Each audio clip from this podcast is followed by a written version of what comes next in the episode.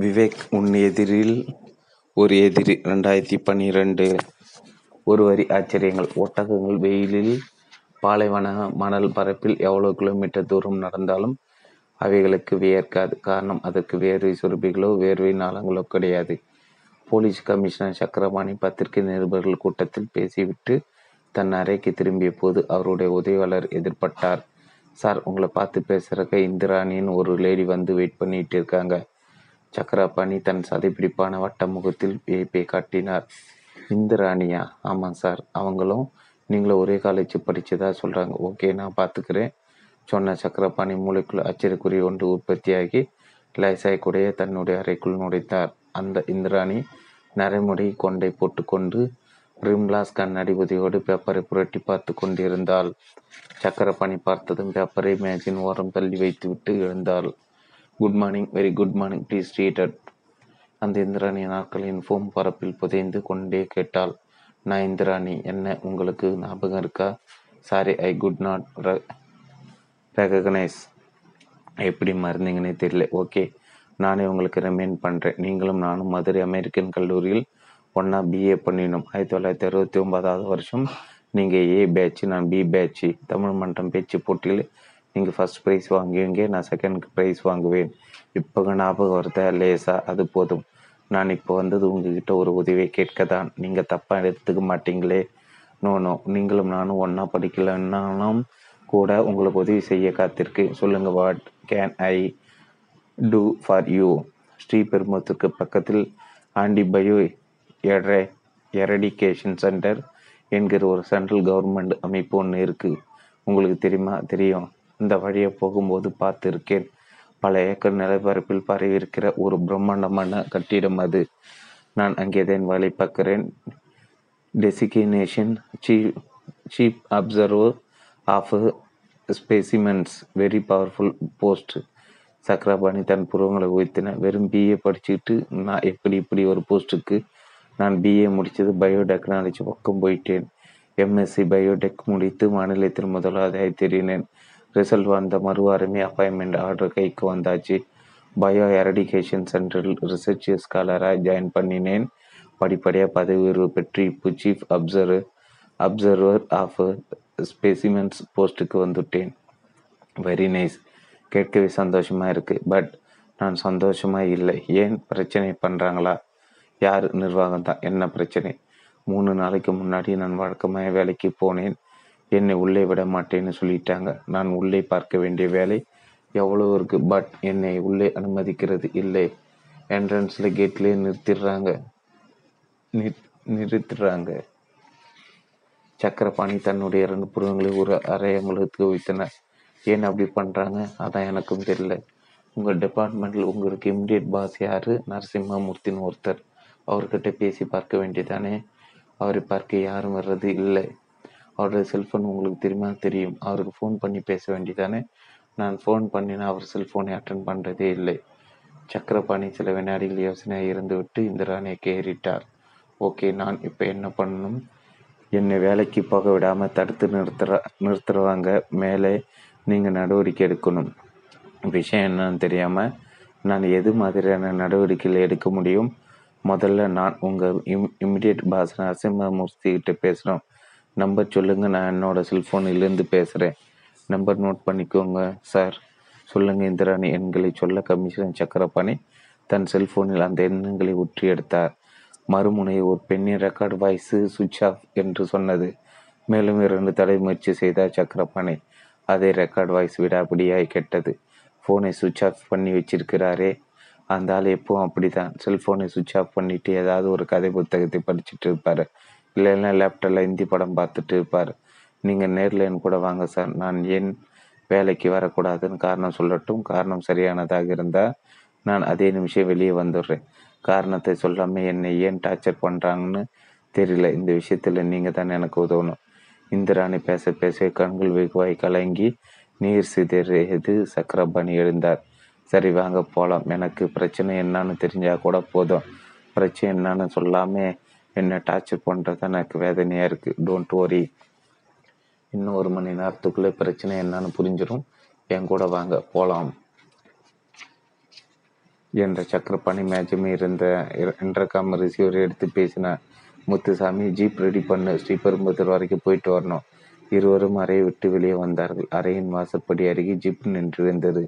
இந்திராணி ஜீப்பில் ஏறிக்கொண்டே சொன்னார், சாரி உங்களுக்கு தொந்தரவு. நோ, இது எனக்கு தொந்தரவு கிடையாது. உங்களுக்கு எதிராக நிர்வாகத்தில் ஏதோ சதி நடந்துக்கிட்டு இருக்குது.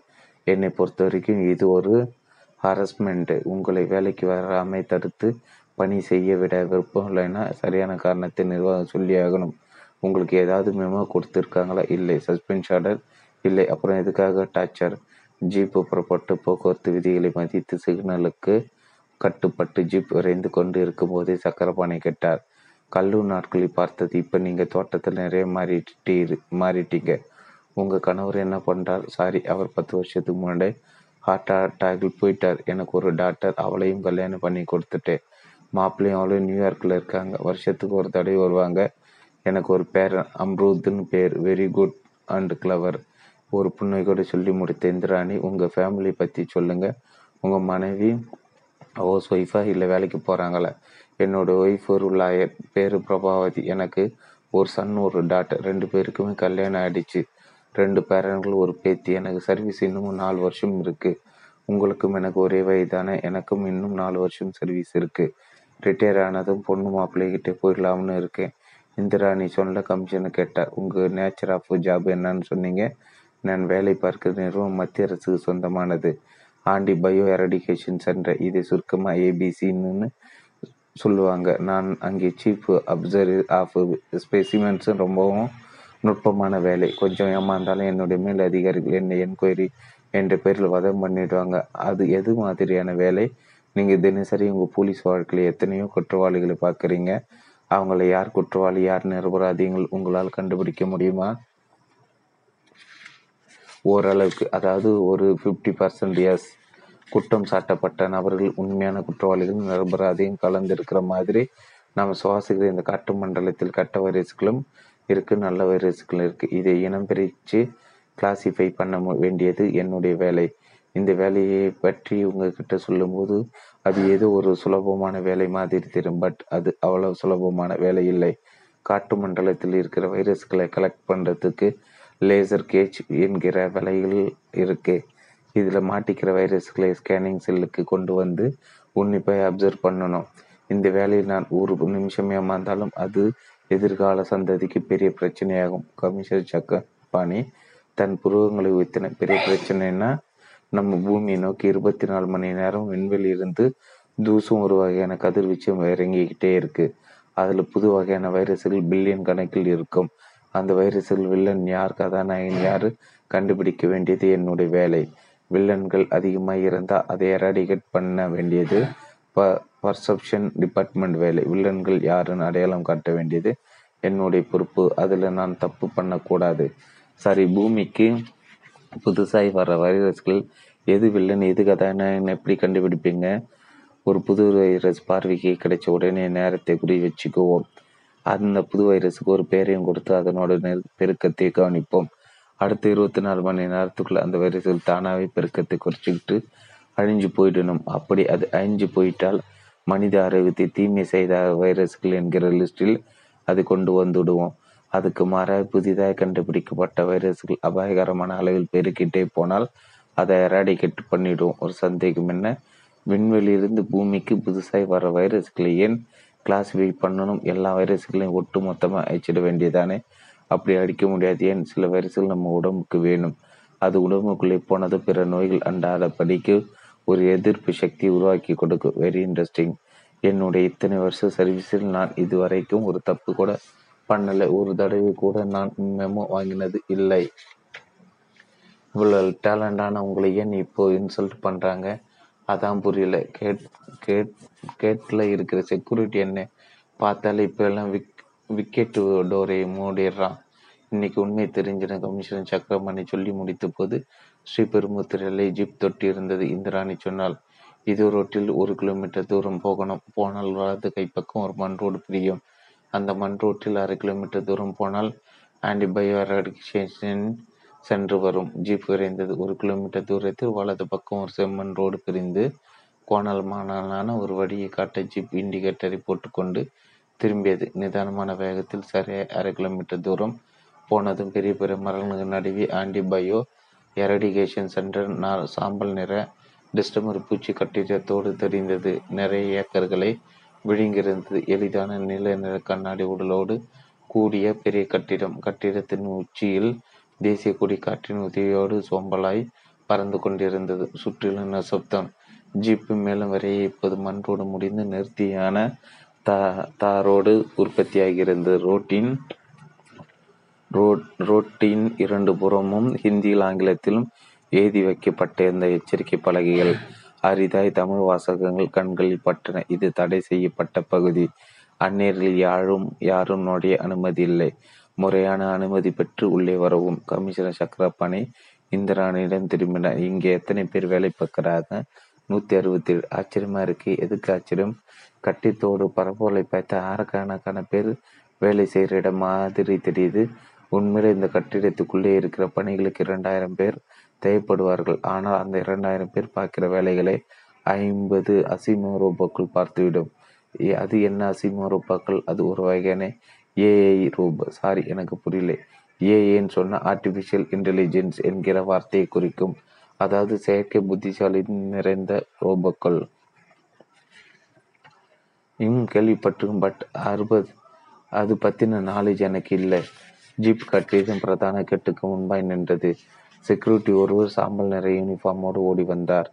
கமிஷனர் சக்கரபாணி பார்த்தது முகம் மாறினார். சார் என்று குரலை எடுத்தார். உள்ளே போகணும். நரசிம்மூர்த்தி இருக்கார் பார்க்கணும்.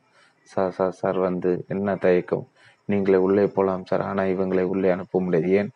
எனக்கு காரணம் தெரியாது சார். இவங்களை உள்ளே அனுப்பக்கூடாதுன்னு ஈடி உத்தரவு போட்டுக்க. இதோ பார், இவங்க இந்த நிறுவனத்தின் பேரில் ஒரு புகார் கொடுத்துருக்காங்க. அதை பற்றி விசாரிக்க தான் நான் வந்து இருக்கேன். கேட்டை ஓப்பன் பண்ண. சாரி சார், நான் ஈடிக்கிட்ட கேட்டு ஒரு வார்த்தை கேட்டுட்டு தான் உங்களை உள்ளே அனுப்ப முடியும். ஈடிக்கு ஃபோன் போட்டு கொடு, நான் பேசுகிறேன். செக்யூரிட்டி தன் கையில் வைத்திருந்த வாக்கி டாக்கியில் கட்டிடத்துக்கு உள்ளே இருந்த எக்ஸிக்யூட்டிவ் டைரக்டர் நரசிம்மூர்த்தியை தொடர்பு கொண்டு பின் வாக்கி டாக்கியை கமிஷனரிடம் கொடுத்தான். அவர் வாங்கி பேசினார். Mister Narasimhamurthy, I am police commissioner Chakrapani. Good morning commission sir. Good morning. நான் உங்களை பார்க்கணுமே. உங்கள் நிறுவனத்தில் வேலை பார்க்கிற, அதாவது ஜீப் அப்சர்வ் ஆஃப் ஸ்பெசிமென்ஸ் போஸ்டில் இருக்கிற இந்திராணி உங்கள் மேலே ஒரு புகார் கொடுத்துருக்காங்க. She was my college குளிக். என்ன புகார்? அவர் வேலைக்கு வரக்கூடாதுன்னு சொன்னீங்களாமே. அவங்க வேலை செய்ய வந்த தடுக்கிறீங்களாமே. தடுக்காமல் என்ன பண்ணுற சார்? அவங்க தான் வேலையை ராஜினாமா பண்ணிட்டு போய் 6 மாதம் ஆச்சு. என்ன சொல்கிற வரீங்க நீங்கள்? உண்மையை சொல்லிட்டு இருக்கேன் சார். ராஜினாமா பண்ணி கணக்கை முடிச்சுட்டு போனேன். ஒருத்தர் மறுபடியும் வேலை பார்க்க வந்தால் அதை எப்படி சார் நான் அனுமதிக்க முடியும்? இந்த ராஜினாமா விஷயத்தை அவங்க என்கிட்ட சொல்லவே இல்லை. எப்படி சார் சொல்லுவாங்க? அவங்க தான் நார்மலான மனநிலையில் இல்லையே. யூ மீன் இந்திராணி ஒரு மனநோயாளி சார். சைக்காரிஸ்ட் டேவிட் மனோகரை கேளுங்க, கதையாக சொல்வார். நரசிம்மூர்த்தி சொன்னதை கேட்டு கமிஷனர் சக்கரபாணி இடிந்து போனால். தனக்கு பக்கத்தில் உட்கார்ந்திருந்த இந்திராணி கொஞ்சம் பயத்தோடு பார்த்தாள். அவள் எங்கேயோ பார்த்தபடி இடது கை ஆள்காட்டி விரலில் இருந்த நகத்தை சிறிது சிறிதாய் கடித்து துப்பி கொண்டிருந்தாள்.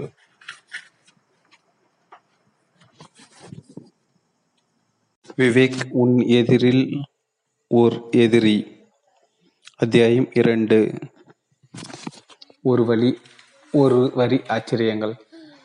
விஷயங்களில் வாசனை இல்லாத, நிறம் இல்லாத, சுவை இல்லாத ஒரு விஷயம்தான் உண்டு. அந்த விஷயத்தின் பெயர் டாட்டா எமடிக் ரிவர் ஸ்டோன் ரெஸ்டாரண்ட். நேரம் சாயந்தரம் 7 மணி.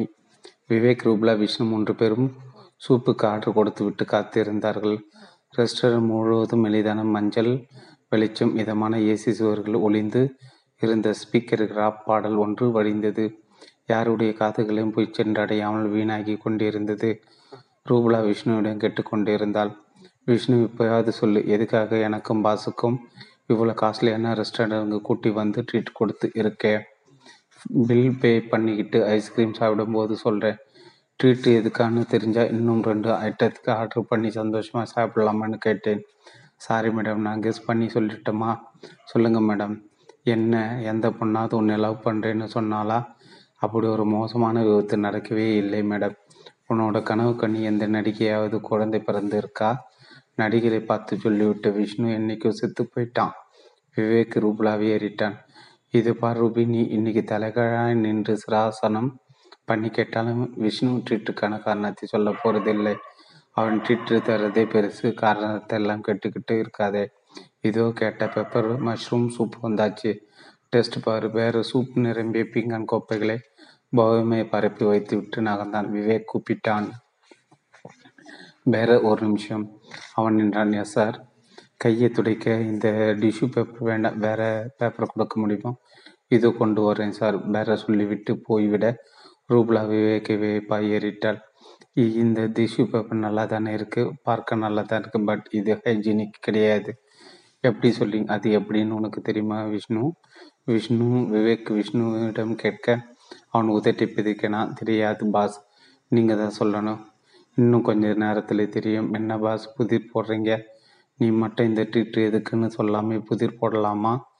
நான் போடக்கூடாத? விவேக் சொல்லி கொண்டிருக்கும் போதே பிறர் வேறு டிஷ்யூ பேப்பர்களோடு வந்து பழைய டிஷ்யூ பேப்பர்களை எடுத்துக்கிட்டு புதியதை சுருகி வைத்தான். Any further order sir? Ruby நீ சொல்லு. ரூபலா மெனு கடை 10 ஐட்டங்களுக்கு ஆர்டர் கொடுத்து கொண்டிருக்க விவேக் தனக்கு முன்னால் சுருகி வைத்திருந்த புதிய டிஷ்யூ பேப்பரிலிருந்து ஒன்றை உருவி எடுத்தான். அதை மெல்ல பிரித்தான். உள்ளே ஒரு துண்டு சிட்டு, அதில் பால் பயன் பேனாவில் எழுதப்பட்ட 2 வரிகள். சார், இந்த ரெஸ்டாரண்ட் 2 பக்கம் மொழி 14ஆம் நம்பர் டேபிள் அந்த ஜப்பானியன் உட்கார்ந்திருக்கிறான். அத்தியாயம் 3. ஒரு வரி ஆச்சரியங்கள். 16,000 டன் நிலக்கரி எரித்தால் கிடைக்கக்கூடிய மின்சாரத்தை 1 டன் இறைவனை தெரிப்பதன் மூலம் பெற்றுவிடலாம். கமிஷனர் சக்கரபாணி தனக்கு பக்கத்தில் உட்கார்ந்து இந்திராணியை சில வினாடிகள் பார்த்து கொண்டிருந்து விட்டு ஜிப்பி நின்று இறங்கி வாக்கி டாக்கியோடு சற்று தள்ளி போய் நின்றபடி பேச ஆரம்பித்தார். இந்திராணி மனநோயாளியா? ஆமாம் சார், 6 மாதத்துக்கு முன்னாடி தன்னோட வேலையை ராஜினாமா பண்ணிட்டு போயிட்டாங்க. நான் ராஜினாமாவுக்கு காரணத்தை கேட்டேன். அதுக்கு I am not well, is physical and மென்டலின்னு சொன்னாங்க. நானும் சரி, ஏதோ பிரச்சனை காரணமாக இந்திராணி மனதளவில் பாதிக்கப்பட்டிருக்கலாம்னு நினச்சி ராஜினாமா ஏற்றுக்கிட்டேன். அவங்க ராஜினாமா பண்ணின பிறகு 1 மாதம் கழிச்சு திடீர்னு ஒரு நாள் காலையில் இங்கே வந்தாங்க. பழைய கொலீக்ஸ் எல்லாம் பார்த்துட்டு போகத்தான் வந்திருப்பாங்கன்னு நினைச்சேன். பட் இந்திராணி என்ன பண்ணினாங்கன்னு தெரியுமா? கமிஷனர் சார் சொல்லுங்கள். தான் முன்பு வேலை பார்த்த ஸ்பெசிமன் அப்சர்வ் செக்ஷனுக்கு போய் அங்கே வேலை பார்த்துட்டு ஜானிக்கு என்கிற ஒரு லேடி வலுக்கட்டாம நாற்காலியில் இருந்து எடை வச்சு தான் உட்காந்து வேலை பார்க்க ஆரம்பிச்சிட்டாங்க. மை குட்னஸ், நீங்கள் சொல்கிறது உண்மையா? இந்த விஷயத்தில் நான் போய் சொல்ல என்ன இருக்குது சார்? நீங்கள் மட்டும் உள்ளே வாங்க. அன்னைக்கு நடந்த சம்பவத்தை எல்லாரும் பார்த்துருக்காங்க. அவங்கள விசாரிங்க. சரி, நான் உள்ளே வரேன், நீங்கள் மட்டும் வாங்க சார். இந்திராணியை கூட்டிக்கிட்டு வர வேண்டாம். இட்ஸ் ஓகே, நான் மட்டும் வரேன். பேச்சு முடித்து கொண்ட சக்கரபாணி வாக்கி டாக்கி செக்யூரிட்டியிடம் கொடுத்து விட்டு ஜீப்பில் உட்கார்ந்திருந்த இந்திராணியிடம் வந்தார். ஒரு 10 நிமிஷம் ஜீப்பில் வெயிட் பண்ணுங்க, நான் உள்ளே போய் பேசிட்டு வந்துடுறேன். வாக்கி டாக்கியில் பேசினது யார்? நரசிம்மூர்த்தி தானே? ஆமாம். என்ன சொன்னார் அந்த ஆள்? பிரச்சனை பேசி தீர்த்துக்கலாம், உள்ளே வாங்கன்னு என்னை கூப்பிட்டார். பார்த்தீங்களா, நான் போலீஸோடு வந்ததும் பயந்துட்டார். நான் உள்ளே போய் என்ன சொல்கிறான்னு கேட்டுட்டு வந்துடுறேன். கமிஷனர் சார், நான் மறுபடியும் வேலைக்கு போகணும், அதுக்கு நீங்கள் தான் ஏற்பாடு பண்ணணும்.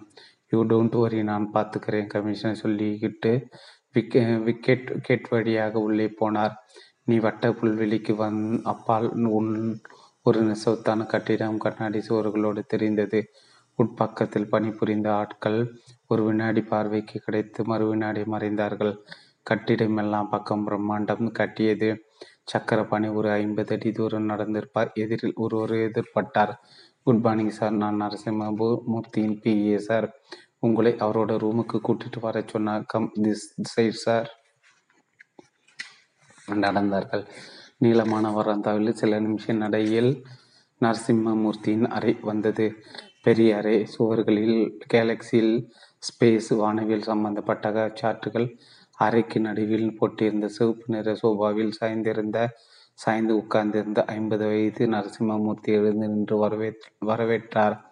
Please come sir. இருக்கையை காட்டிவிட்டு தானும் உட்கார்ந்தார். பிறகு தன் கையில் வைத்திருந்த ஒரு ஃபைலை சக்கரபாணியிடம் நீட்டிக்கொண்டே சொன்னார். இது இந்திராணியின் கேரியர் சம்பந்தப்பட்ட இந்த நிறுவனத்தின் ஃபைல். இந்திராணி இங்கே வேலைக்கு சேர்ந்த நாளில் இருந்து ராஜினாமா லெட்டர் கொடுத்த வரைக்கும் என்னென்ன நடந்ததோ அது எல்லாமே இதில் இருக்குது. படித்து பார்த்தா உங்களுக்கே புரியும். சக்கரபாணி ஃபைலை வாங்கி புரட்டினார். முதலில் பார்வைக்கு கிடைத்தது அவருடைய ராஜிராமா லெட்டர் தான். ஸ்பெக்ஸை மாட்டிக்கொண்டு படித்து பார்த்தார். ஆங்கிலத்தில் டைப் செய்யப்பட்டது இருந்தது கடிதம்.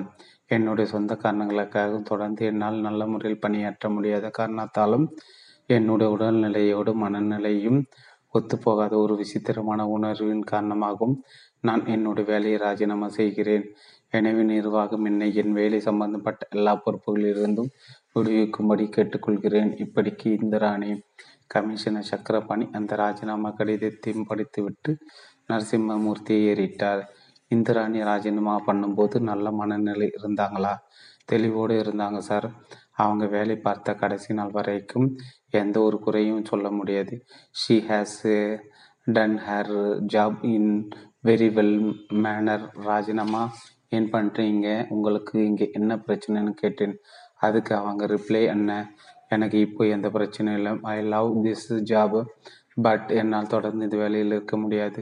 காரணம் சொல்ல தெரியல. மேற்கொண்டு எந்த காரணம் கேட்காம என்னை ரிலீவு பண்ணுங்கன்னு கேட்டாங்க. அதுக்கப்புறம் நான் அவங்களே கம்பல் பண்ணலை.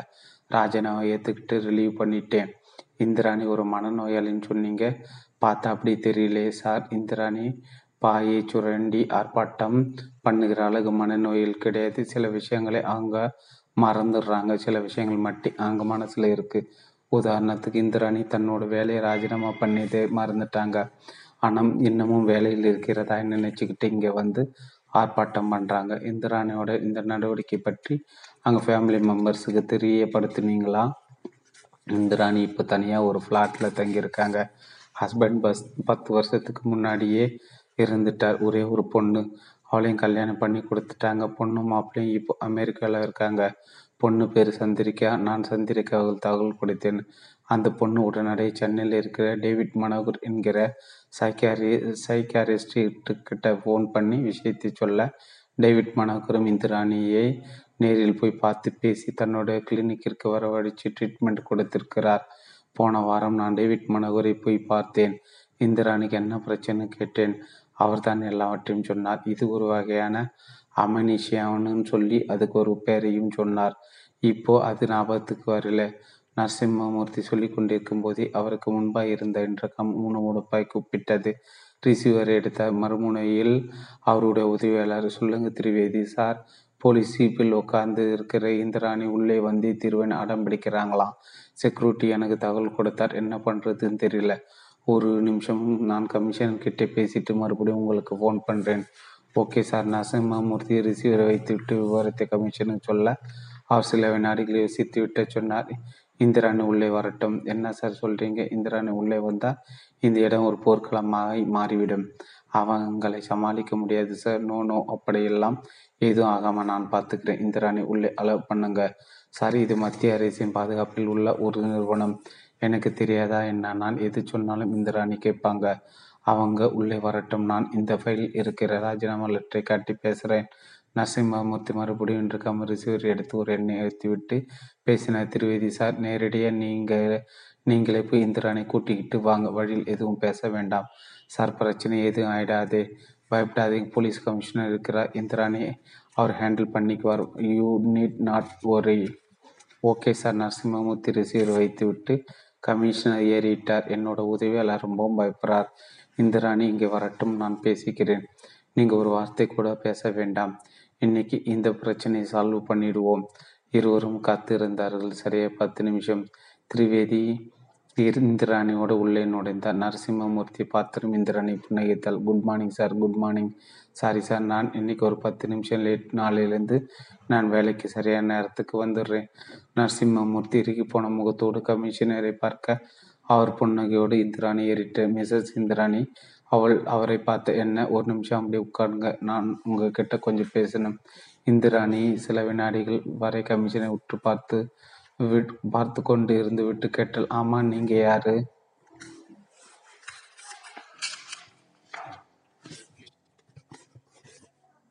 விவேக் உன் எதிரில் ஒரு எதிரி. விவேக் உன் எதிரில் ஒரு எதிரி. அத்தியாயம் 4. ஒரு வரி ஆச்சரியங்கள். வைட்டமின் டி சூரிய ஒளி வைட்டமின் என்று அழைக்கப்படுகிறது. நமது தோலானது சூரிய ஒளியை கிரகித்து அதை டி விட்டமினாக மாற்றிக்கொள்கிறது. காலை 6 மணி முதல் 9 மணி வரையிலான சூரிய ஒளி மட்டுமே வைட்டமின் டி உள்ளது. விவேக் மறுபடியும் அந்த டிஷ்யூ பேப்பரில் எழுதப்பட்டிருந்த வாசகங்களை படித்தான். சார், இந்த ரெஸ்டாரண்டின் இடத்து பக்கம் மூலையில் 14ஆம் நம்பர் டேபிள் வந்து ஜப்பானியன் உட்கார்ந்து இருக்கிறான். விவேக் இடது கையின் விரல்கள் நெற்றி தேய்த்தபடி தன்னுடைய பார்வைத்து ரெஸ்டாரண்டின் இடது பக்கம் மூளைக்கு விரட்டினான். ஒரு ஜப்பான் இளைஞன் பார்வைக்கு தட்டுப்பட்டான். சதைப்பிடிப்பான முகத்தோடு வெண்ணெய் நிறுத்தத்தில் இருந்தான். இடது கையில் ஒரு சிகரெட் புகைந்து கொண்டிருந்தது. வலது கை மெனு காடை புரட்டி கொண்டிருந்தது. விவேக் மெல்ல எழுந்தான். விஷ்ணு வியப்பாய் பார்த்தான். என்ன பாஸ்? விவேக் ஒற்றை விரலை காட்டின. யூரின் துணைக்கு நான் வரட்டுமா பாஸ்? விவேக் அவனை மறுத்துவிட்டு நடந்தான். ரூபலா அவனுடைய முதுக்கு பின்னால் முனிகிறான். வீட்டிலேருந்து புறப்படும் போது இந்த கடனை எல்லாம் அடைச்சிட்டு வரணும். விவேக் மேஜைகளுக்கு நடுவில் மெதுவாக நடந்த இடத்து பக்கம் மூலையை நெருங்கி ஜப்பான் இளைஞனை உட்கார்ந்த மேஜை நெருங்கினான். அவனுக்கு எதிரே காலையை கிடந்த நாற்காலியை கட்டியபடி ஆங்கிலத்தில் கேட்டான், இங்கே யாராவது வருகிறார்களா? அந்த ஜப்பான் இளைஞ மெனு கார்டிலிருந்து தலையை உயர்த்தி தன்னுடைய சிறிய கண்களால் விவேக்கை பார்த்தான். யாரும் வரவில்லை. நான் இங்கே உட்காரலாமா? தாராளமாக. விவேக் உட்கார்ந்தான். தனக்கு எதிரே இந்த மெனு கடை கையில் எடுத்து கொண்டபடி கேட்டான், சென்னை உங்களுக்கு பிடித்திருக்கிறதா? அவன் தன் மஞ்சள் நிற பற்களை காட்டினான். வெயிலில் அதிகம் இருந்தாலும் இரவு நேர சென்னை எனக்கு பிடிக்கும். அதிலும் இந்த ரெஸ்டாரண்ட் உணவுகளை எனக்கு ரொம்பவே பிடிக்கும். நீங்கள் சென்னைக்கு டூரிஸ்டாக வந்திருக்கீங்களா? இல்லை, நான் ஒரு மாணவன். மதுரை வாயிலுக்கு பக்கத்தில் இருக்கும் இன்டர்நேஷ்னல் கேட்ரிங் டெக்னாலஜி கல்லூரி 1ஆம் ஆண்டு படித்து கொண்டு இருக்கிறேன். உங்கள் பேரை தெரிந்து கொள்ளலாமா? அவன் தாங்கினான். உங்கள் விருப்பம் இல்லை என்றால் வேணாம். நான் கொஞ்சம் கலகலப்பான பேர் வழி வெளிநாட்டுக்காரர்களை பார்த்தால் வழியே போய் பேசுவேன். காரணம், ஒரு ப்ரெஸ் ரிப்போர்ட்டர் பெயர் தினேஷ் உங்களை போன்ற வெளிநாட்டுக்காரர்களிடம் பேசின சுவாரஸ்யமான விஷயங்கள் கிடைக்கும் என்பதால் நானாக சென்று அவர்களிடம் அறிமுகப்படுத்திக் கொள்வேன். ஜப்பானிய இளைஞன் மலர்ந்தான். நீங்கள் ஒரு பத்திரிகை ரிப்போர்ட்டரா? ஆமாம். இதை நீங்கள் முதலில் சொல்ல வேண்டாமா? எனக்கும் ஜர்னலிஸ்ட் என்றால் ரொம்ப பிடிக்கும். இப்போது நீங்கள் உங்கள் பேரை சொல்லலாமே. ஷூர், என்னுடைய பேர் கோலூன். நான் பிறந்து வளர்ந்தது எல்லாமே டோக்கியோவுக்கு பக்கத்தில் உள்ள கிராமத்தில். இங்கே சென்னையில் எத்தனை மாதமாக இருக்கிறீர்கள் மிஸ்டர் கோலூன்? 6 மாத காலமாக. இங்கே பேசுகிற தமிழ் புரிகிறதா? புரியவில்லை. தமிழ் கற்றுக்கொள்வது மிகவும் கடினம் போல் தோன்றுகிறது. நான் உங்களுக்கு தமிழ் கற்று தட்டுமா? எப்படி? இப்படிதான். விவேக் ஒரு புன்னகையோடு சொல்லிக்கொண்டு தன் இடுப்பின் மறைவில் வைத்திருந்த துப்பாக்கி எடுத்து மேஜை மேல் வைத்தான். கருப்பு வண்ண டேண்டம் துப்பாக்கி. கோலின் சின்ன வழிகளில் 2 கோலி குண்டுகளாய் மாறி பயத்தில் மிரண்டா. என்ன இது? யார் நீ? உனக்கு தமிழ் சொல்லிக் கொடுக்க போகிற வாத்தியார்? கோலின் முகம் உயர்த்தவனா எச்சில் விழுங்கி கொண்டு சுற்றுமுற்றும் பார்த்தான். விவேக் குரலை தாழ்த்தின. இதோ பார், இப்போது நான் கேட்கப் போகும் கேள்விகளுக்கு நீ உண்மையான பதில்களை சொல்ல வேண்டும். போய் சொன்னால் எனக்கு பிடிக்காது. இந்த டேண்டம் துப்பாக்கியும் பிடிக்காது. நான் உண்மையில் ப்ரெஸ் ரிப்போர்ட்டர் கிடையாது. ஒரு பிளாக் மெயிலர். உன்னை மாதிரியான வெளிநாட்டு ஆசைகளை பார்த்து அவர்கள் தப்பான நபர்கள் என்று தெரிந்தால் இப்படி துப்பாக்கி முனையில் ஒரு ரெஸ்டாரண்ட் வைத்து மிரட்டி பணம் பறிப்பது தான் என் வேலை. கோலூன் அவசர குரலில் சொன்னார். உனக்கு பணம் தானே வேண்டும்? தருகிறேன். எவ்வளோ பணம் வேண்டும்? பணம் அப்புறம், முதலில் உண்மைகள். என்ன உண்மை? உனக்கு தமிழ் தெரியுமா? தெரியாதா? சொல். தெரியுமா? தெரியாதா? தெரியும். குட். இனிமேல் நாம் தமிழிலே பேசலாம், இல்லையா? நீ உண்மையிலே மாணவனா? இதுக்காக சென்னை விஜயம். அது வந்து சொல்லு. உன்னை போலீஸில் காட்டி கொடுக்க மாட்டேன். எனக்கு வேண்டியது பணம் தான். உன்னோட பின்னணி தெரிஞ்சுட்டு தான் பணத்தோட டார்கெட்டை ஃபைல் பண்ணுவேன். நான் பணம் தரேன், தேவையான பணம் தரேன். என்னை போலீஸில் காட்டி கொடுத்துட வேண்டாம். சரி, இவ்வளவு நல்ல தமிழ் பேசுகிறே எப்படி? என்னோட அம்மா பேர் புனிதவதி. 24 வருஷத்துக்கு முந்தி மகாபலிபுரத்தில் டூரிசம் சென்டரில் வேலை பார்த்துட்டு இருந்தாங்க. அந்த சமயத்தில் ஒரு டூரிஸ்டாய் வந்த ஒரு ஜப்பானிய இளைஞனுக்கும் அம்மாவுக்கும் இடையே ஏற்பட்ட நட்பு காதலாய் மாறி கல்யாணத்தில் முடிந்தது. 2 வருஷ திருமண வாழ்க்கையில் நான் பிறந்தேன். அதுக்கப்புறம் ஜப்பானிலும் இந்தியாவிலும் மாறி மாறி வாழ்க்கை. அதனால் எனக்கு தமிழ் மொழியும் ஜப்பானிய மொழியும் சரளமாய் வந்தது. எனக்கு 15 வயசு நடக்கும்போது அம்மா ஒரு விபத்தில் இருந்துட்டாங்க. நான் அம்மாவோட ஜப்பானில் செட்டில் ஆகிக்கிட்டேன். அப்பாவோட ஜப்பானில் செட்டில் ஆகிட்டேன். எல்லாம் 2 வருஷம்தான். அப்பா ஒரு ஜப்பான் பெண்ணை 2ஆவதாக கல்யாணம் பண்ணிக்கிட்டாரு. நான் அப்பாவோட சண்டையை போட்டுக்கிட்டு விட்டு விட்டு வெளியே வந்துட்டேன். ஒரு பெட்ரோல் பங்கில் வேலைக்கு சேர்ந்தேன். அங்கே தங்கிட்டு படித்து ஸ்கூல் ஃபைனலே முடித்தேன். அதுக்கப்புறம் ஜப்பானில் இருக்கிற ஒரு ட்ரஸ்ட் மூலமாக இந்தியாவுக்கு வந்து சென்னையில் கேட்ரிங் டெக்னாலஜி படிச்சுக்கிட்டு இருக்கேன். சரி, உன்னோட செல்ஃபோனை எடு. என்கிட்ட செல்ஃபோன் இல்லை. நான் செல்ஃபோனை வச்சுக்க பிரியப்படலை. ஏன்? எனக்கு நண்பர்கள் யாரும் இல்லை. என்னோடய ஃபாதர்கிட்டையும் எனக்கு கான்டாக்ட்ஸ் கிடையாது. அப்புறம் எதுக்கு செல்ஃபோன்? அப்படின்னா நீ யாருக்கு ஃபோன் பேசுறது இல்லை இல்லை போய் நீ தினமும் ராத்திரி 2 இந்த ரெஸ்டாரண்ட்டிற்கு வந்து சாப்பிட்டுட்டு வெளியே போய் ரோட்டுக்கு இது பக்கத்தில் இருக்கிற புக் ஸ்டாலுக்கு போய் தமிழ் நாள் இதழையும் வார இதழ்களையும் வாங்குகிறேன். அப்புறம் பப்ளிக் டெலிஃபோன் பூத்துக்குள்ளே போய் ஒரு 10 நிமிஷம் யார் கூடவே தமிழில் பேசுகிற உண்டா இல்லையா? கோலூன் முகத்தில் மறுபடியும் வேர்வை, வெள்ளம், உடம்பில் பதட்டம். விவேக் தொட்டினார். இதெல்லாம் எனக்கு எப்படி தெரியும்னு கேட்குறியா? இந்த ரெஸ்டாரண்ட் வேலை பார்க்க பேரர் ஒருத்தர் போலீஸுக்கு இன்ஃபார்மராக இருக்கார். அந்த பேரருக்கு உடனோட நடவடிக்கைகள் கொஞ்சம் வித்தியாசமாய்ப்படவே உன்னை ஆழமாக அப்சர்வ் பண்ணியிருக்கிறார். அவருக்கு உன் மேலே சந்தேகம் வரல. கிரைம் பிரான்ச்சுக்கு தகவல் கொடுத்துட்டார். உன்னை கண்காணிக்கிற அசைன்மெண்ட் எனக்கு வந்தது. விவேக் சொல்லிக்கொண்டு இருக்கும்போது கோலின் முகத்தில் பயத்தில் வெளுத்தது. நீங்கள் போலீஸ் கிரைம் பிரான்ச்சு.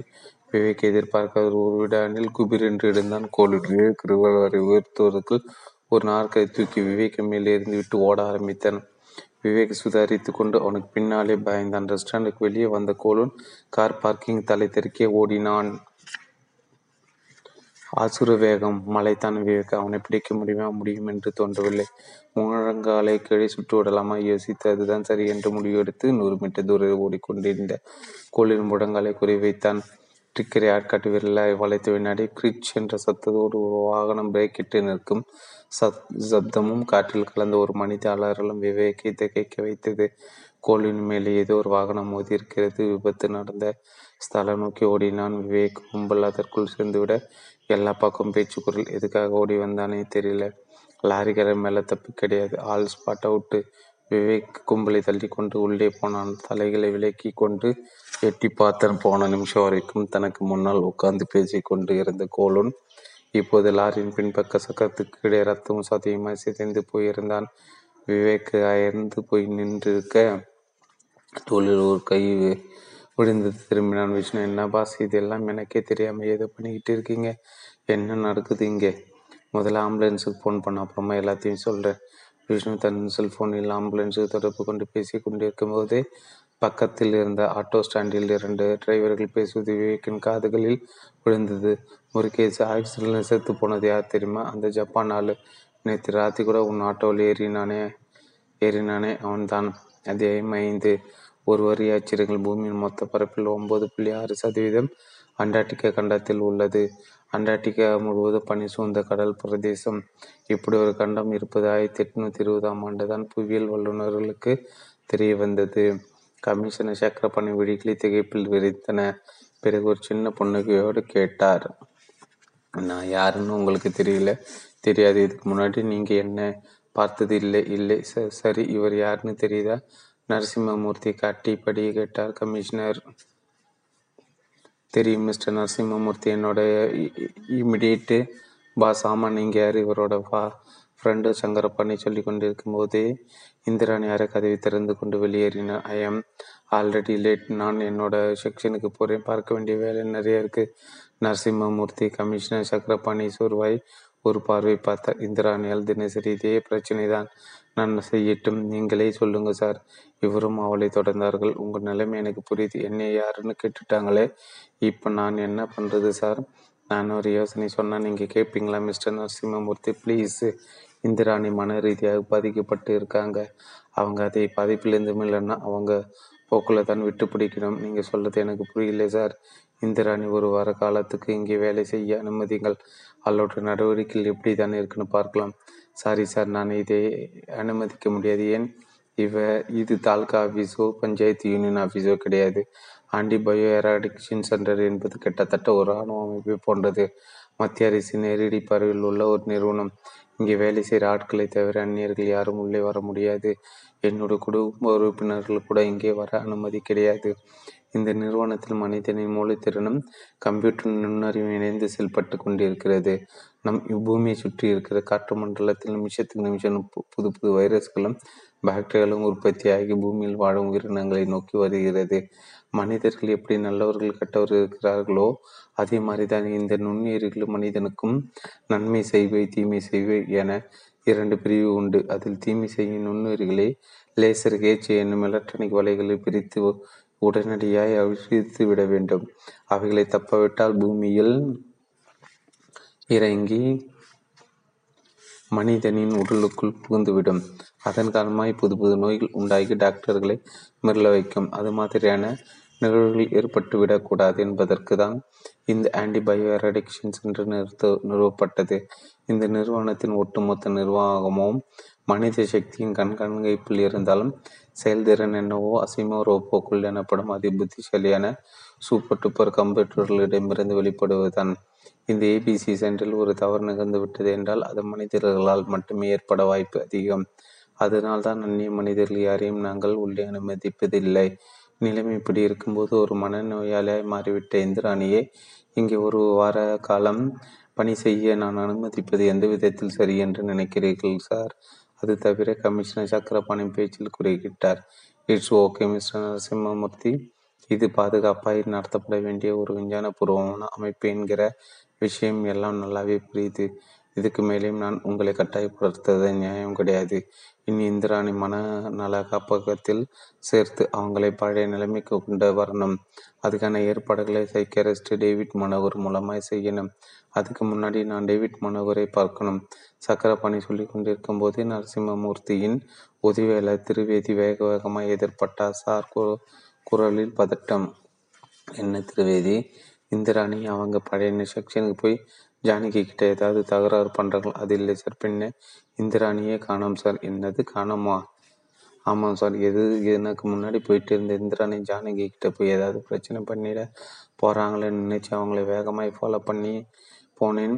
அந்த சமயம் பார்த்து எனக்கு என்னோடய வீட்டிலேருந்து செல்ஃபோன் அழைப்பு வந்தது. எடுத்து ஒரு நிமிஷம் பேசிவிட்டு லைனை கட் பண்ணி பேசிமேன் அப்சர்வேஷன் செக்ஷனுக்கு போனேன். அங்கே ஜானிக்கு மட்டும்தான் இருக்காங்க. ஜானிக்கிட்ட இந்திராணி வந்தாங்களான்னு கேட்டேன். அவங்க வரலன்னு சொன்னாங்க. நான் உடனே பக்கத்தில் இருக்கிற ப்ராப்ளம் சால்விங் செக்ஷனுக்கு போய் பார்த்தேன். அங்கேயும் இல்லை. மை குட்னஸ் நெற்றி பிடித்து கொண்ட நரசிம்மமூர்த்தி திரிவேதியிடம் இறைந்தார். திரிவேதி, நீங்கள் உடனடியாக கேமரா வியூ பாயிண்டர்ஸுக்கு போய் எல்லா செக்ஷன் டிவி திரையில் மானிட்டர் பண்ணி பாருங்கள். இந்திராணி எந்த செக்ஷனில் இருந்தாலும் அந்த செக்ஷனில் பொருத்தப்பட்டு இருக்கிற ஹிடன் கேமரா காட்டி கொடுத்து விடும். திரிவேதி அந்த வராந்தாவின் கோடியில் இருந்த கேமரா வியூ பாயிண்டர் அறையை நோக்கி ஓடினார். 20வது வினாடி அந்த அறைக்குள் திரிவேதி இறந்தார். சோறு முழுவதும் டிவி மானிட்டர்கள் எதிரில் போய் உட்கார்ந்து கேமரா வியூ பாயிண்டருக்கு உயிர் கொடுத்தது. எல்லா திரைகளும் வெளிச்சத்து கொண்டு வந்தார். வெளிச்ச சாதனங்களுக்கு இடையே செக்ஷனின் பெயர்கள் reasoning, detection, knowledge, representation, learning, perception, natural processing என்ற பட்டியல் நீண்டது. சக்கரபாணியும் நரசிம்மூர்த்தியும் அந்த அறைக்குள் நுழைந்தார்கள். என்ன கனெக்ஷன் கொடுத்துட்டீங்களா? கொடுத்துட்டேன் சார். ஒவ்வொரு மானிட்டரும் உன்னிப்பாய் பாருங்கள். பார்த்துட்டு இருக்கேன் சார். ஒவ்வொரு செக்ஷனையும் ஜூம் பண்ணுங்க. திரிவேதி இயங்கினார். பட்டன்கள் தட்டப்பட மானிட்டர் திரைகள் செக்ஷன் மாறின. திரிவேதிக்கு பின்புறமாய் நின்று பார்த்து கொண்டிருந்த நரசிம்மூர்த்தி திடீரென்று குரல் கொடுத்தார். திரிவேதி, ஒரு நிமிஷம் சார், அந்த இன்டெலிஜென்ட் பிஹேவியர் செக்ஷனை பாருங்கள். வைப்பர் டேபிளுக்கு பக்கத்தில் யாரோ விழுந்து கிடக்கிறாங்க. ஆமாம் சார், ஜூம் பண்ணுங்கள். திரிவேதி ஜூம் செய்த. சார், அது இந்திராணி தான். என்னாச்சுன்னு தெரியலையே சார். கடைவாயில் ரத்தம் மாதிரி இருக்குது சார். வாங்க செக்ஷனுக்கு போகலாம். 3 பேரும் ஓடினார்கள்.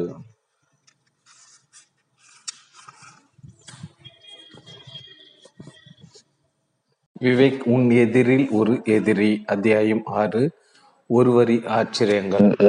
பழமாக மாறுவது எத்திலின் வாய்வு தேவைப்படுகிறது. மரங்களில் அது ஹார்மோனாய் சுரக்கின்றது. புகை போட்டு வாழைப்பழத்தார்கள் பழுக்க வைப்பார்கள். புகையில் எத்திலின் வாயு இருப்பதுதான் இதற்கு காரணம். இந்த அப்பார்ட்மெண்ட் வாசல் தான் அந்த ஜப்பானை இறக்கிவிட்டேன். ஆட்டோ டிரைவர் கை கட்டி அந்த அப்பார்ட்மெண்ட்டு கட்டிடத்தை நிமிர்ந்து பார்த்தான் விவேக்கும் விஷ்ணும். நேரம் இரவு 9:45 மணி. குப்தா பிளாட்ஸ் என்ற பெயரோடு நல்ல உயரம் கட்டியது அந்த அப்பார்ட்மெண்ட் கட்டிடம். விவேக் ஆட்டோ டிரைவரை அனுப்பிவிட்டு அப்பார்ட்மெண்ட்டின் பிரதான கம்பவுண்ட் கேட் அருகே நின்றிருந்த வாட்ச்மேனிடம் வந்தான். கேட் சாத்தியிருந்தது. வாட்ச்மேனின் குரல் அலட்சியமாய் வந்தது. வாயில் பீடி புகை. யாரே சார் பார்க்கணும்? விஷ்ணு கேட்டான். ஜப்பான் இளைஞன் கோலூன். எந்த flat? Vaigai flats, second floor என்று சொன்னவன் தொடர்ந்தான். ராத்திரி 9 மணிக்கு மேல் விசிட்டர் யாரையும் இந்த அப்பார்ட்மெண்ட்டுக்குள்ளே அலோவ் பண்ணுறது இல்லை சார்.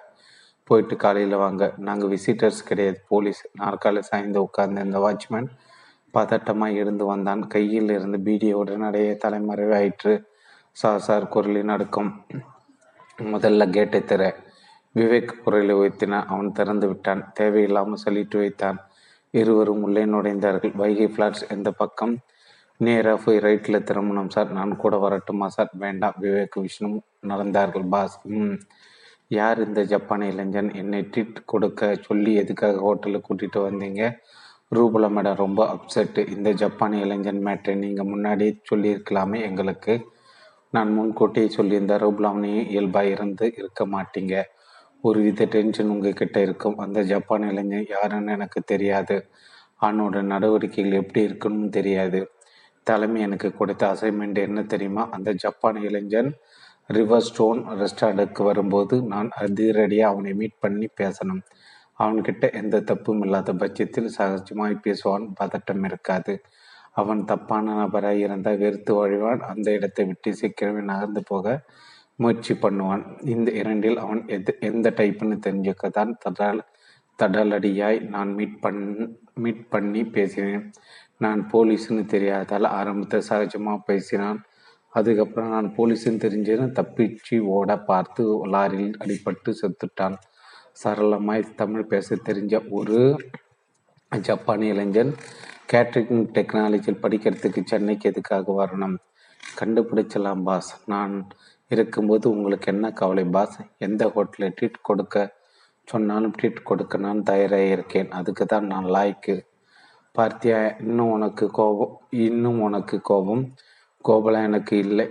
கோபம் எனக்கு இல்லை பாஸ். ரூபலா மேடத்துக்கு தான் பயங்கர கோபம். இவரோடு ஹோட்டலுக்கு வந்து என்ன பிரயோஜனம்?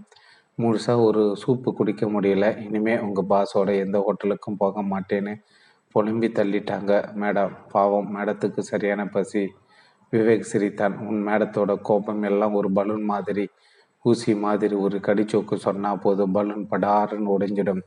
ஆனால் இந்த தடவை மேடத்தோட கோபம் பலூன் இல்லை பாஸ். பின்னே ஒரு பெரிய எறும்பு கொண்டு வீட்டுக்கு போங்க தெரியும். பேசியபடியே வந்ததில் வைகை பிளாட்ஸ் பார்வைக்கு கிடைத்தது. நெருங்கி மாடிப்படியில் ஏற முயன்ற போது பின்பக்கம் அந்த குரல் கேட்டது. Excuse me. திரும்பினார்கள். வேஷ்டி சட்டையில் அந்த நடுத்தர வயது நபர் தெரிந்தார். கேட்டார், sir are you coming from police? Yes sir, என்னோட பேர் பூவராகவன். இந்த பிளாட்ஸ் அசோசியேஷனுக்கு பிரசிடென்ட். ஜப்பான் யூத் கோலூனை தேடிக்கிட்டு போலீஸ் வந்திருக்கிறதாய் செக்யூரிட்டி சொன்னான். அதை அவங்களை பார்த்துட்டு போகலாம்னு வந்தேன். எதுக்காக கோலூனை தேடிட்டு வந்திருக்கீங்கன்னு தெரிஞ்சுக்கலாமா? விவேக் சொன்னான். கோலூன் இப்போது உயிரோடு இல்லை. ஒரு ரோடு ஆக்சிடென்டில் இறந்துட்டார். பூராவன் அதிர்ந்து போனவராய் கேட்டார். கோலூன் நடுங்கியது. What did you say sir? Accident எப்போ நடந்தது? 2 மணி நேரத்துக்கு முன்னால் ரிவர் ஸ்டோன் ரெஸ்டாரண்ட் சாப்பிட்டுவிட்டு ரோட்டை கடக்க முயற்சி செய்த போது லாரி மோதி ஸ்பாட்டில் இருந்துட்டார். பாடி இப்போது ஜிஹெச்சில் இருக்குது. He is very clever and cute sir. அந்த பையனுக்கு இப்படி ஒரு மரணம் ஆக்சிடெண்ட் பலியான கோலூன் பற்றி விவரங்கள் எங்களுக்கு சரியாக கிடைக்கல. அதனால் தான் அவர் தங்கியிருந்த ஃப்ளாட்டை சோதனை பண்ணி போட்டு ஏதாவது தகவல் கிடைக்குமான பார்க்க வந்திருக்கோம். கோலூன் 2வது ஃப்ளோரில் தானே தங்கியிருந்தார்? ஆமாம் சார். இந்த விவரம் உங்களுக்கு எப்படி கிடைச்சது? நேற்று ராத்திரி ஒரு ஆட்டோ டிரைவர் அதே ரெஸ்டாரண்ட்லேருந்து கோலூனை இங்கே கொண்டு வந்து ட்ராப் பண்ணியிருக்கிறார். ஆக்சிடெண்ட் ஆன பிறகு கோலூனோட ஷர்ட் பாக்கெட்டில் ஏதாவது விவரங்கள் கிடைக்குமான்னு தேடி பார்த்தபோது இந்த சாவி இருந்தது. ஆனால் இது ஃப்ளாட்டோடு சாவியாக இருக்கலாம். விவேக் சொல்லிக்கொண்டு ஒரு சிறிய பாலித்தின் பையில் கவரில் பத்திரப்படுத்தி வைத்திருந்த அந்த சாவியை எடுத்து காட்டினார். அரை இருட்டில் பேசிக்கொண்டே 3 பேர் மாடிப்படிகள் வழியே நடந்து 2வது ஃப்ளோருக்கு வந்து சேர்ந்தார்கள். கோலூனோட நடவடிக்கைகள் எப்படி? விவேக் பூவராகவனிடம் கேட்டுக்கொண்டே சாவியை பூட்டுக்கு கொடுத்தான். அது சுலபமாய் திறந்து கொண்டது. ரொம்ப நல்ல பையன் சார். அந்த முகமும் உடம்பும் தான் அந்நியமே தவிர மற்றபடி தமிழ் ஆளுதான். அழகாய் தமிழ் பேசுவான். நிறைய திருக்குறளை மனப்பாடம் பண்ணி வச்சிருந்தான்.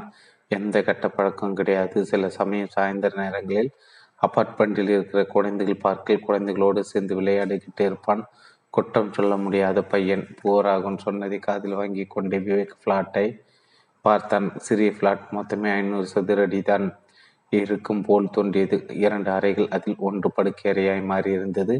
சுவர் அலமாரியில் அலங்கார பொருட்களோடு நிறைய புத்தகங்கள். விஷ்ணு பாஸ் எல்லாத்தையும் பார்த்துட்டு நாம் சாருக்கிட்டே பேசிகிட்டு இருக்கேன் சொன்ன விவேக் பூவராகவனிடம் திரும்பினான். கோலூனுக்கு ஃப்ரெண்ட்ஸ் உண்டா? இருக்கிற மாதிரி தெரியலையே சார். சரி, அவனை தேடி யாராவது வரதுண்டா? செக்யூரிட்டிக்கிட்டே இந்த கேள்வி கேட்டால் ஏதாவது விவரம் கிடைக்கலாம் சார். நீங்கள் என்ன பண்ணுறீங்க மிஸ்டர் பூவராகவன்? நான் ஒரு தனியார் கல்லூரியில் மேக்ஸ் ஹெச்ஓடியாய் இருக்கேன். இந்த அப்பார்ட்மெண்ட்ஸில் என்னோட காவேரி பிளாட்ஸ். சரி, உங்கள் பார்வை கோலூன் எப்படி? Very good job. எந்த பேட் ஹேபிட்ஸும் இல்லை. அப்படி அவன் நல்லவனாக இருக்கிற பட்சத்து போலீஸுக்கு பயந்து அவன் ஏன் ஓடணும்? அவனுக்கிட்ட தப்பு இல்லைன்னா போலீஸோட விசாரணைக்கு ஒத்துழைப்பை கொடுத்துருக்கலாமா? Sorry sir, I have no idea. கோலூனோட ஒரு முகம்தான் எனக்கு தெரியும். இன்னொரு முகம் எப்படி இருக்குன்னு தெரியாது. என் மனசில் பட்டதை நான் சொன்னேன் பாஸ். விஷ்ணு கையில் ஒரு தாளோடு விவேக்கு நெருங்கினா. என்ன விஷ்ணு? ஒரு நிமிஷம் இதை படிங்க. விவேக் வாங்கி படித்தான். புருவங்கள் மேலேறியது. அத்தியாயம் 7. ஒருவரி ஆச்சரியங்கள். கடலுக்கடியில் 2000க்கும் மேற்பட்ட மலைகள் உள்ளன. அதில் 1 கிலோமீட்டர் உயர மலைகள் அதிகம். மிக உயரமான மலை உச்சி கூட கடலுக்கடியில் 1 மைல் ஆழத்துக்கு கீழே உள்ளது. சைக்கியாரிஸ்ட் டேவிட் மனோகருக்கு முன்பாய் போலீஸ் கமிஷனர் சக்கரபாணியும் நரசிம்மூர்த்தியும் கவலை தோய்ந்த முகங்களோடு உட்கார்ந்திருக்க அவர் பேசி கொண்டே இருந்தார். இந்திராணி சரியான நேரத்துக்கு ஹாஸ்பிட்டலுக்கு கொண்டு வந்தால்தான் அவங்க உயிரை காப்பாற்ற முடிஞ்சது. டைம்லி இல்லை சேவ்ட். இனிமேல் அவங்க உயிருக்கு எந்த ஆபத்தும் இல்லை. ஆபத்து இல்லைன்னு சொல்லிட முடியாது. இந்திராணி மன ரீதியாக உடல் ரீதியாக பாதிக்கப்படுவதற்கு என்ன காரணம் என்கிற கேள்விக்கு நாம் உடனடியாய் பதிலை கண்டுபிடிச்சாக வேண்டும். கண்டுபிடிச்சு ட்ரீட்மெண்ட்டையுமே ஆரம்பிக்கணும். ட்ரீட்மெண்ட் கொடுக்காத பட்சத்தில் இந்திராணி உயிருக்கு நான் உத்தரவாதம் கொடுக்க முடியாது. டாக்டர், கொஞ்ச நேரத்துக்கு முன்னால் இந்திராணியின் மகள் சந்திரிகா நியூயார்க்லேருந்து என்கிட்ட பேசினான். பணம் எவ்வளோ செலவானாலும் பரவாயில்லை, அவன் பழைய ஆரோக்கிய நிலைமைக்கு திரும்பணும்னு சொன்னான். இன்னும் 1 வாரத்துக்குள்ளே நியூயார்க்லேருந்து இந்தியா வரப்போகிறதாகவும் சொன்னாள். ஸோ பணத்தை பற்றி எந்த கவலையும் வேண்டாம். நீங்கள் ட்ரீட்மெண்ட் ஆரம்பிச்சுடுறது பெட்டர் டாக்டர். டேவிட் மனோகர் நரசிம்மூர்த்தியையும் சக்கரபாணியும் ஒரு தயக்க பார்வை பார்த்துவிட்டு மெல்லிய குரலில் ஆரம்பித்தார். இப்போ நான் சொல்லப்போகிற விஷயம் இந்திராணியோட டாக்டருக்கு தெரிய வேண்டாம். இருவரும் குழப்ப முகங்களோடு இருக்க டேவிட் மனோகர் தொடர்ந்த. இந்திராணிக்கு உடம்பு ரீதியாய் மனோ ரீதியாக என்ன பிரச்சனை? நீங்கள் வர்றதுக்கு கொஞ்ச நேரத்துக்கு முந்திதான் ஸ்கேன் ரிப்போர்ட் மூலமாக எனக்கு தெரிஞ்சது.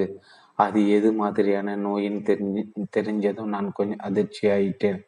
பொதுவாக நோய்களில் 2 வகை இருக்குது. முறையான ட்ரீட்மெண்ட் கொடுத்தால் சில நாட்களுக்குள் குணமாகிவிடும் நோய்கள் இது முதல் வகை. என்ன தான் ட்ரீட்மெண்ட் கொடுத்தாலும் குணமாகாத நோய்கள் இது 2வது வகை. 3வது வகை நோய் ஒன்று இருக்குது. ட்ரீட்மெண்ட் கொடுத்தால் அந்த நோயால் குணமும் ஆகலாம் அல்லது அந்த ட்ரீட்மெண்ட்டின் காரணமாக மரணம் ஆடியலாம். இந்திராணிக்கு ஏற்பட்டு இருக்கின்ற நோய் 3வது வகை. நரசிம்மூர்த்தி பதட்டமானார். அது என்ன நோய் டாக்டர்? அந்த நோயின் பெயர் அல்சைமர். சரியான மருந்து கண்டுபிடிக்கப்படாத பட்டியல் இருக்கும் நோய்கள் இதுவும் ஒன்று. பொதுவாக இந்த நோய் வயது முதிர்ந்தவர்களை, அதாவது 70 வயதுக்கு மேலே இருப்பவர்களை தான் குறி வச்சு தாக்கும். இந்த நோயை வந்தால் மூளையில் உள்ள நியூரான் செல்கள் பாதிப்படையும். அதன் காரணமாய் ஒருத்தரோட நினைத்திறன் பாதிப்படையும், ஞாபக சக்தியும் குறையும். நெருங்கிய சொந்தம் தவிர மற்ற உறவினர்கள் முகங்கள் மறந்து போகும். நெருங்கி பழகும் நண்பர்களையே நீங்கள் யார் நீங்கள் என்று கேட்கக்கூடிய சூழ்நிலையை உருவாகும். புத்தகம் படிக்கும் போது திடீரென்று எழுத்துக்கள் மறந்து போகும். பல விஷயங்கள் நினைவிலிருந்து முழுமையாய் அழிந்து போகும். கடைசியில் மூளை கொஞ்சம் கொஞ்சமாய் செயலிழந்து மரணத்தில் போய் முடியும்.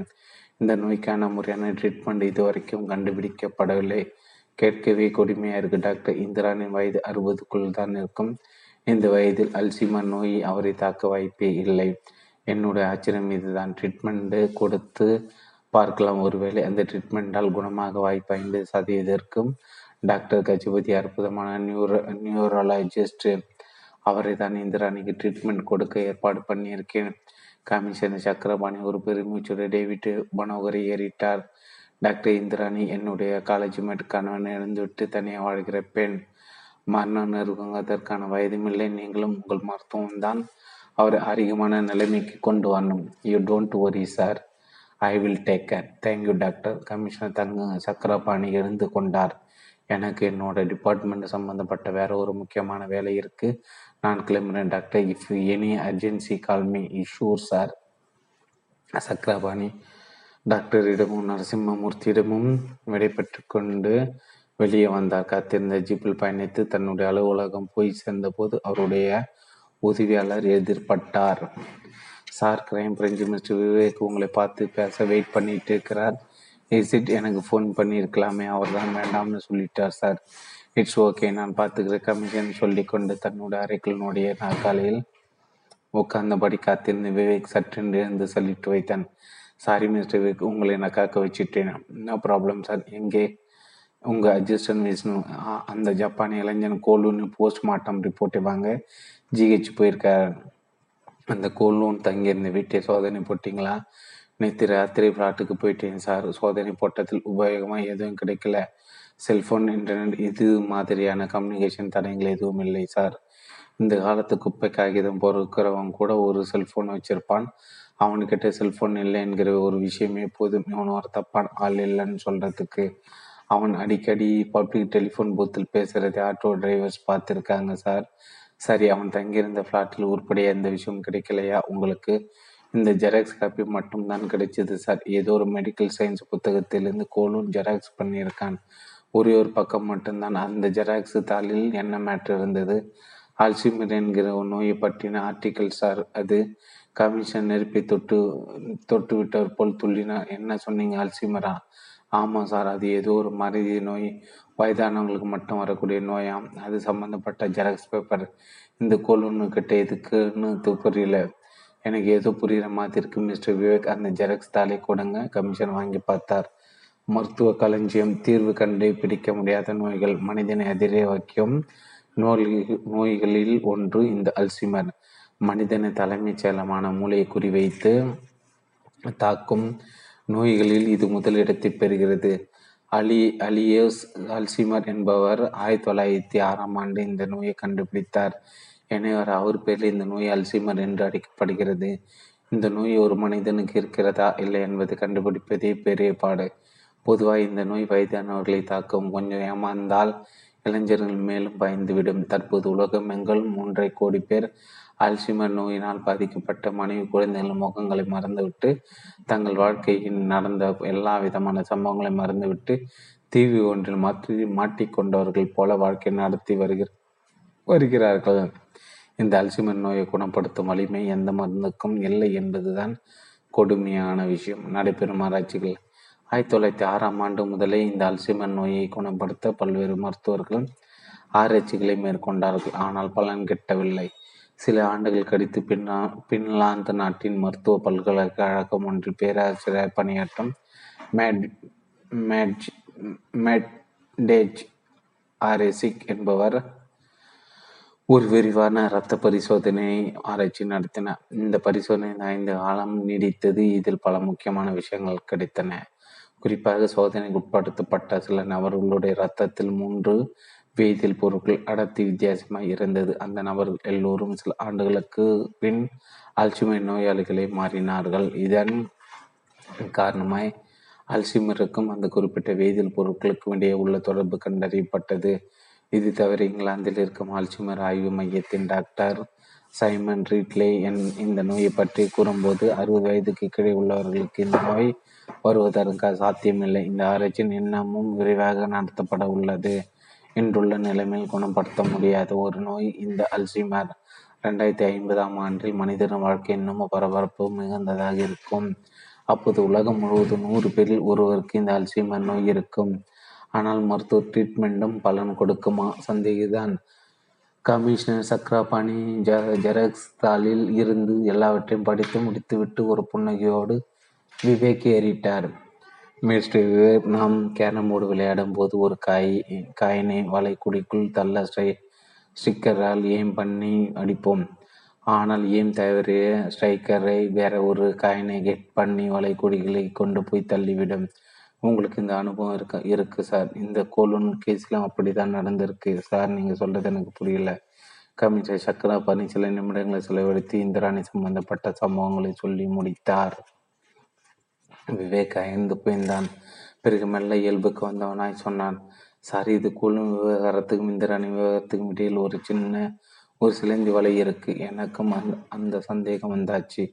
பட் ரெண்டுக்கும் இடையே உள்ள பிரச்சனை என்னன்னு எப்படி கண்டுபிடிக்க போகிறோம்? கோலூனை இந்திராணி இணைக்கிற ஒரு வார்த்தை அல்சைமர், கோலூன் கேட்ரிங் படிக்கிற ஒரு student, Indrani ஆண்டிபயோ eradication centre chief observer and of specimens போஸ்டில் இருந்தவர். இந்த ரெண்டு பேரும் எந்த இடத்தில் எந்த புள்ளியை சந்தித்து கொள்கிறார்கள் அது கண்டுபிடிக்கணும். ஒரு டீப் என்கொயரி வேணும் சார். ப்ரொசீட். இது சம்மந்தமாக நான் உடனடியாக செய்ய வேண்டிய ரெண்டு வேலைகள் இருக்குது சார். என்னை இந்திராணியை நான் பார்க்கலாம். ஆனால் இந்திராணி இப்போ பேசக்கூடிய நிலைமை இல்லை. மூளை ரெஸ்ட்டில் இருக்கணுங்கிறதுக்காக தூங்க பண்ணியிருக்காங்க. 2 நாள் கழித்து நீங்கள் பார்க்கலாம். உங்கள் ரெண்டாவது வேலை என்ன? இந்திராணி வீட்டை ஒரு சின்ன சோதனைக்கு உட்படுத்தணும். இந்திராணியோட வீடு திருவான்மையில் இருக்குது. நீங்கள் எப்போ போகிறீங்கன்னு சொல்லுங்கள், நான் ஏற்பாடு பண்ணுறேன். கமிஷன் சொல்லி கொண்டு இருக்கும்போது விவேக்கின் செல்போன் ரிங் டோனை வெளியிட்டது. எடுத்தான். மறுமுனை விஷ்ணு. பாஸ், சொல்லு விஷ்ணு, கொல்லனோட போஸ்ட்மார்ட்டம் முடிஞ்சதா? ரிப்போர்ட் வாங்கிட்டே? இல்லை பாஸ். ஏன்? டாக்டர் இன்னமும் போஸ்ட்மார்ட்டம் ரிப்போர்ட்டை ப்ரிப்பேர் பண்ணல. அதான் ஏன் உங்ககிட்ட பேசணும்னு சொல்கிறாங்க பாஸ். நீங்கள் இங்கே வந்த பின்னாடி தான் எனக்கே விஷயம் தெரியும். சரி வரேன். விவேக் செல்போனை அணைத்து விட்டு கமிஷனரிடம் விஷயத்தை சொல்ல அவரும் ஏப்பிள் புருவங்களை மேலிட்டின. போஸ்ட்மார்ட்டம் ரிப்போர்ட் தரதில்லை. என்ன பிரச்சனை? நானும் வரேன், வாங்க பார்த்துடுவோம். இருவரும் புறப்பட்டார்கள். 8. ஒரு வரி ஆச்சரியங்கள். ஒரு மனிதன் உயிரை ஒரே நிமிடத்தில் பறித்துவிடும் தன்மை கொண்ட சயனைட் விஷயம் பார்ப்பதற்கு வெண்மை நிறத்தில் உப்பு போன்ற மிருதுவாய் இருக்கும். ஆனால் அதனுடைய அணுக்கள் ஸ்ட்ராங்காய் கண்ணாடி பீங்கான் போன்ற மாதிரி இருப்பதால் தொண்டைக்குழியில் இறங்கும் போது இரத்த குழாய்கள் அறுத்துவிடும். GH. விவேக்கும் கமிஷனரும் விஷ்ணு பின்தொடர்ந்து டாக்டர் சுந்தரேசின் அறைக்குள் நுழைந்தார்கள். டாக்டர் பார்த்து கொண்டிருந்த லேப்டாப்பை மூடிவிட்டு எழுந்து நின்று அவர்களோடு கை குலுக்கி விட்டு பேசினார். சாரி சார், கோலூனோட போஸ்ட்மார்ட்டம் ரிப்போர்ட்டை ப்ரிப்பேர் பண்ணுறதுக்கு முந்தி போலீஸ் ஹை அஃபிஷியலையும் ஒரு வார்த்தை கட்டுக்கலாம்னு தான் அதை பெண்டிங்கில் வச்சேன். Anything serious? எஸ். என்ன?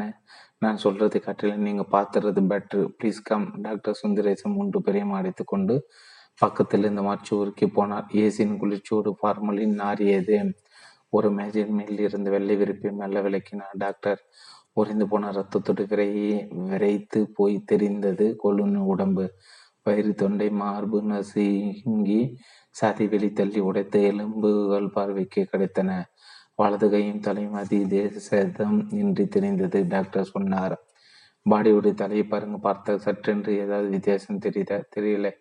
பாடியோடு தலைமுடியை தொட்டு பாருங்கள் மிஸ்டர் விவேக். விவேக்கை தொட்டம் விரலுக்கு ஜிரு என்று ஏதோ ஒன்று பாய்ந்த மாதிரியான உணர்ச்சி. என்ன ஃபீல் பண்ணுறீங்க? மைல்டாக ஷாக் அடிக்கிற மாதிரி இருக்குது. எஸ், அந்த ஷாக்கு தான். இதை பார்க்கறதுக்கும் தொடர்றதுக்கும் ஒரிஜினல் தலைமுடி மாதிரி இருந்தாலும் இது ஒரு செயற்கையான தலைமுடி. சிலிக்கான் இடைகளை மெல்லிய ரோமங்களாய் மாற்றி கோலூனின் இயற்கையை தலைமுடியை அகற்றிவிட்டு இதை நடுவு பண்ணி ஹேர் வீவிங் முறையில் பொறுத்திருக்காங்க. அதாவது மண்டை ஒட்டின் அடிப்பாகும் வரை இந்த சிலிக்கான் ரோமங்கள் பாய்ஞ்சிருக்கு. My goodness! அது மட்டும் இல்லை, அந்த சிலிக்கான் ரோமங்கள் மண்டை ஒட்டுக்குள் இருக்கும் மூளையில் நியூரான் செல்களோடு இணைந்து ஒரு நெட்வொர்க் மாதிரி செயல்பட்டுக்கிட்டு இருந்திருக்கு. இந்த விஷயத்தெல்லாம் போஸ்ட்மார்ட்டம் ரிப்போர்ட்ஸில் மென்ஷன் பண்ணுறதா வேண்டாமான்னு என்னோட மனசுக்குள்ளே ஒரே குழப்பம். கோலூன் ஒரு ஜப்பானியன். அவனோட தலையில் விஞ்ஞான விஷயம் ஒன்று இருக்குது. இது நம்ம நாட்டு பாதுகாப்போடு சம்பந்தப்பட்ட விஷயமாகவும் இருக்கலாம். You may be correct doctor. இது சாதாரண விஷயம் இல்லை. Something abnormal. இப்போதைக்கு இந்த செய்தி ரகசியமாக இருக்கட்டும். வெளியே யாருக்கும் தெரிய வேண்டாம். ஒட்டுமொத்த பாடியை ப்ரெசர்வ் பண்ணி வையுங்க. சாரி சார், கோலூனோட ஒட்டுமொத்த பாடியும் ப்ரெசர்வ் பண்ணி வைக்க முடியாது. ஏன்னா பாடி கண்டிஷன் சரியில்லை. அதை டிஸ்போஸ் பண்ணிவிட்டு தலையை மட்டும் தனியாக எடுத்து எம்பாம் பண்ணி ஃப்ரீசரில் வச்சு ப்ரெசர்வ் பண்ணிடலாம். கோலூன் குடியிருந்த ஃப்ளாட்டை சேர்ந்த அப்பார்ட்மெண்ட் வாசிகள் கோலூனோட பாடி வாங்கிட்டு போகிறதுக்காக வெளியே வந்து வெயிட் பண்ணிகிட்டு இருக்காங்க. அப்படின்னா ஒரு வேலை செய்யுங்க டாக்டர். சொல்லுங்கள். கோலூனோட தலையை தவிர்த்த மற்ற உடம்பு போஷனை ஒரு நீட்டாக பேக் பண்ணி ஒரு வெள்ளை விரிப்பில் சுற்றி கொடுத்துடுங்க. அவங்க ஏதாவது கேட்டால் முகம் பார்க்கக்கூடிய நிலைமையில் இல்லை. பாடியே யாரையும் எக்காரணம் கொண்டு ஓப்பன் பண்ண வேண்டாம்னு சொல்லிடுங்க. அப்படி சொல்லிடுறேன். டாக்டர் மேலும் சில நிமிஷங்கள் பேசி கொண்டு இருந்து விட்டு 3 பேரும் வெளியே வந்தார்கள். கமிஷனர் முகம் வியத்திருந்தது. விவேக் சார், கோலூன் விவகாரத்தில் இப்படி ஒரு விபரீதம் ஒளிஞ்சிருக்கும் என்று நான் கொஞ்சம் கூட எதிர்பார்க்கல சார். இந்த மாதிரி வெளியுறவுத்துறை அமைச்சகத்துக்கு தெரியப்படுத்தணுமா? கண்டிப்பாக. என்னுடைய அடுத்த வெளியே இதுதான். உளவுத்துறைக்கும் செய்தியை கன்வே பண்ணணும். நீண்ட வரந்தாவில் வெளியே வந்தார்கள். கோலூன் குடியிருந்த அப்பார்ட்மெண்ட் வாசிகள் ஒரு மழை நிழலில் கும்பலாய் கவலை முகங்களோடு காத்திருந்தார்கள். எல்லோருக்கும் முன்னால் பிளாட்ஸ் பிரசிடென்ட் பூவராகவன் நினைந்தார். விவேக் பார்த்த பக்கத்தில் வந்தார். சார், போஸ் மாட்ட முடியும். ஏன் இவ்வளவு நேரம்? நாங்கள் காலையிலேருந்து வெயிட் பண்ணுறோம். கோலூனோட இறுதி சடங்கை அசோசியேஷன் மூலமாக பண்ணுறதா இருக்கும். No problem mister Poovaraghavan. Postmortem முடிஞ்சது. செத்தது வெளிநாட்டு ஆசாமி. அதனால் போலீஸ் சைடு சில ஃபார்மாலிட்டிஸ் இருந்தது. அதெல்லாம் இப்போ தான் முடிஞ்சது. நீங்கள் பாடி வாங்கிட்டு போகலாம். பாடியோட நிலைமை சரியில்லை. சீக்கிரமே கிரிமினேஷனுக்கு கொண்டு போயிருங்க. பைதபே, டோக்கியோவில் இருக்கிற கோலூன் அப்பாவுக்கு தகவல் கொடுத்துட்டீங்களா? இல்லை சார். ஏன்? பிளாட் அசோசியேஷன் மெம்பர்ஷிப் பாரத்தில் கோலூன் தன் அப்பாவோட செல்ஃபோன் நம்பரை கொடுத்து இருந்தார். அந்த நம்பரை கான்டாக்ட் பண்ணி பேசின போது வேறு யாரோ பேசினாங்க. ஸோ அது ராங் நம்பர். ஆமாம் சார். அப்படின்னா கோலூன் தப்பான ஆசாமி. அவன் உங்கள் கிட்டேயும் சொன்ன தகவல்கள் போய் ஃப்ளாட் பீப்புள் எல்லோருக்கிட்டையும் நல்லா பழகினான் சார். அவனோட நடவடிக்கையில் எங்களுக்கு எந்த சந்தேகம் இல்லை. இப்போ கூட அவனை எங்களால் தப்பாக நினைக்க முடியல. எது பழகின தோஷத்துக்கு அவனுக்கு பண்ண வேண்டிய இறுதி காரியத்தை பண்ணிடுறோம். பாடி எப்போ கிடைக்கும் சார்? எப்படியும் 1 மணி நேரம் வெயிட் பண்ணுங்கள். டாக்டர் கூப்பிடுவார். போலீஸ் கமிஷனர் விவேக்கிடம் விடைபெற்று கொண்டு போய்விட 20 காருக்கு வந்தார்கள். பாசிம், இந்த ஜப்பான்காரன் கேஸு டீல் பண்ண ஜப்பானிலேருந்து என்னோட ஃப்ரெண்டு வர சொல்லணும்னு இருக்கேன். அவரால் மட்டும்தான் இது முடியும். அங்கே யாரா அவனுக்கு ஃப்ரெண்டு? என்ன பாஸ், ஜப்பானில் இருக்க என்னோட ஃப்ரெண்டு இப்போ உங்களுக்கு தெரியாது ஜாக்கி ஜான் பாஸ். போன தடவை ஜானிக்கு வந்தப்போ நான் டிவி பார்த்துட்டு இருக்கும்போது என்னை பார்த்து கையசிச்சாரே நீங்களே. ரூபலா மேடம் கூட அப்போ இருந்தீங்களே. மேடம் கூட பொறாமைப்பட்டாங்களே. டேய், சாரி பாஸ், நிலாபகரிப்பு வழக்கில் மாட்டினேன். முன்னாள் மந்திரி ஆட்டம் சோர்வாக இருந்தீங்க. அதை அவங்கள கொஞ்சம் கிச்சு மூட்டி பார்த்தேன். விவேக் காரில் ஏறி உட்கார்ந்தான். பாஸ், காரை நான் ட்ரைவ் பண்ணட்டுமா? பண்ணு. விஷ்ணு காரை கிளப்பி கொண்டு ஹாஸ்பிட்டலில் இருந்து வெளிப்பட்டு போக்குவரத்தில் கலந்தான். எனங்கே போகட்டும் பாஸ். சுவாதி ஜெராக்ஸ் அது எங்கே இருக்குது? குப்தா பிளாட்ஸுக்கு பக்கத்து தெரு. குப்தா பிளாட்ஸ் எங்கேயோ கேள்விப்பட்ட மாதிரி இருக்குது. நான் சொல்ல மாட்டேன், பார்க்கலாம். உனக்கு ஞாபகம் வருதா இல்லையான்னு? ஞாபகம் வந்தாச்சு பாஸ். அது கோலூன் தங்கியிருந்த பிளாட்ஸ் தானே? அதே தான். இப்போ ஜெராக்ஸ் கடைக்கு எதுக்காக போகிறோம் பாஸ்?